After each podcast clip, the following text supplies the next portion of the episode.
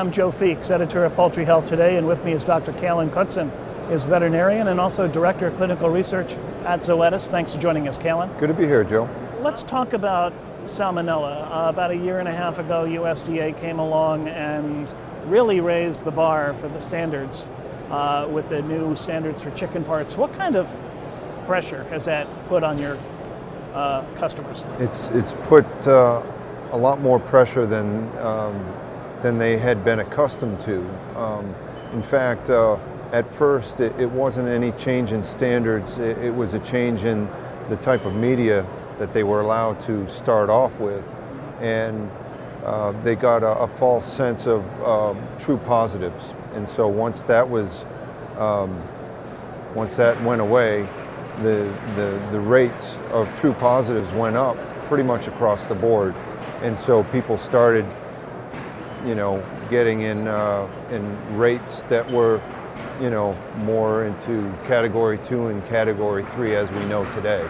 And I mean, most broiler companies, if not all, are vaccinating in, in the breeder. Is that correct? I would say probably most are, are vaccinating at least with a live salmonella, live ST, and uh, and many are giving some form of an inactivated product. So where do you decide, or where do you draw the line? When is it a good idea to start vaccinating broilers? Because from some statistics I've seen, it seems like a lot more operations are, are, doing that than even there were a year ago. And that's going back to uh, where people are on a category two or three standing. Um, you know, it's a more immediate uh, urgency to you know getting their numbers down. Um, so any changes that you make on the breeder side, which is really where you need to start, that's your foundation, because your broiler chick inherits any sins from the from the breeder, if you will. So you have to start there. But any changes that you make there are not felt or impacted or make their way to the broiler side for you know six to 12 months. So uh, in the meantime, if you need to make immediate changes, then you pretty much by default have to make those on the broiler side. And in the past, there's been uh, quite a bit of resistance to vaccinating broilers for salmonella, or maybe resistance isn't the right word. People just didn't see the need, or they said, well, we're not going to see the return on investment are people taking a looking at it from a different perspective now? I think uh, it's number one out of need, but number two also because uh, now uh, there have been some positive experiences and testimonials to live vaccination. So, you know, the expectation that you can actually affect change by doing that, I think makes a big difference in, in people being more willing, you know, when properly motivated uh, to actually implement a program. And the vaccines that are used on the broiler side of the business, they're all live? Correct.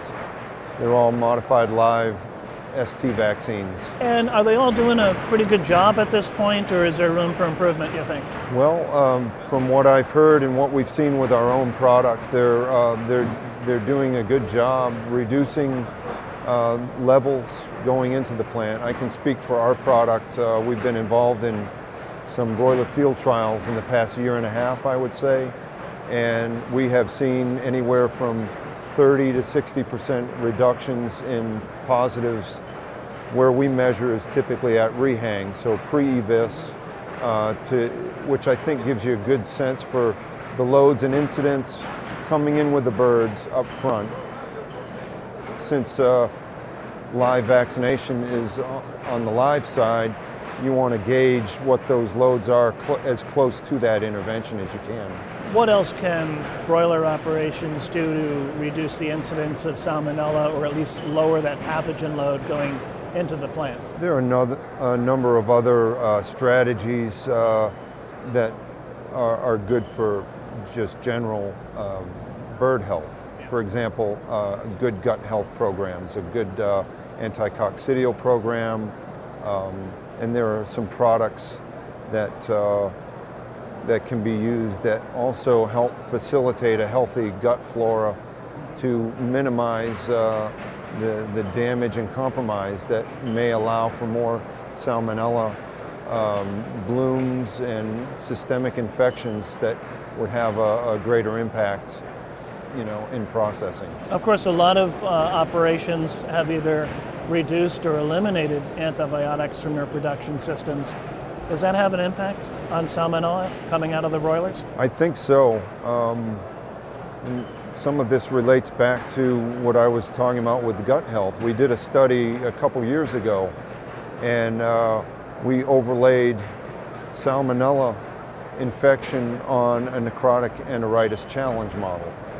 And we found that with BMD and taking out the necrotic enteritis element, we saw a significant reduction in uh, colonization with the salmonella that we challenged with. And that tran- translated all the way to the uh, carcass rinses.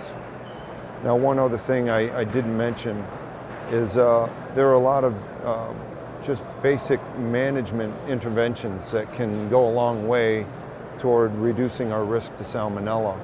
And, uh, and I think the big ones are uh, doing what you can to reduce the, uh, the moisture levels in your litter, um, just reducing your, the, uh, the water availability should lower your salmonella numbers, but also should lower your foot pad incidence, which is another route for exposure to salmonella. Um, uh, and uh, Dr. Polito um, uh, raised this point yesterday at the SCAD meeting. And uh, not only that, um, just uh, dirtier feathers, you're going to have more fecal material on the feathers that will be coming into the plant. So there's uh, some real basic management um, um, concepts that I think can make a really big difference. What are we missing right now in terms of um, a tool that will help us get, get even better protection against salmonella? Is there uh, something that might be in a, a research pipeline or, or something that, that you might see as a, a, a need for the industry that we currently don't have? Well, one need I think we have in the industry is again back uh, to, you know, vaccines are really have a unique place in salmonella management and that they are specifically designed to, to target immunity specific to salmonella to build the defenses from the inside out on the bird. And so, um, and this goes back to the importance of, of reducing the levels upstream. So when you get that day of age uh, pullet, in your broiler breeder operation, hopefully it's clean of salmonella, and hopefully you can keep the levels of salmonella exposure uh, to a minimum in its, in its uh, grow out period. And back to vaccines, so we have the live vaccines, we have autogenous vaccines, we have limited number of uh, commercial uh, bacterins available. And, uh, and, and we are hopeful to have uh, a foray into that uh, into that market, hopefully later this year. And one final question: um, I know, at least from what I've heard and read, it salmonella itself doesn't have a huge impact on poultry, but when they are when broilers are vaccinated, do they perform any better? Well, that's an interesting uh, question. Uh, in the field trials that we've conducted in the past year and a half, as well as every one of the, the broiler pen studies that we've conducted over the past 10, 15 years, we see a, a, a, performance benefit to vaccinated birds in a challenge situation. So if we know they get exposed to wild types and they were vaccinated, you know, at day of age and then with a field booster, those birds perform better. In the field, in field trials, we've seen anywhere from one to two points uh, improved uh, adjusted feed conversion. What do you attribute that to? We do know that if, uh, I, have seen studies where if you challenge, for example, with a pathogenic SE at an early age, let's say in the first three days, I've seen where you have a suppressed body weight.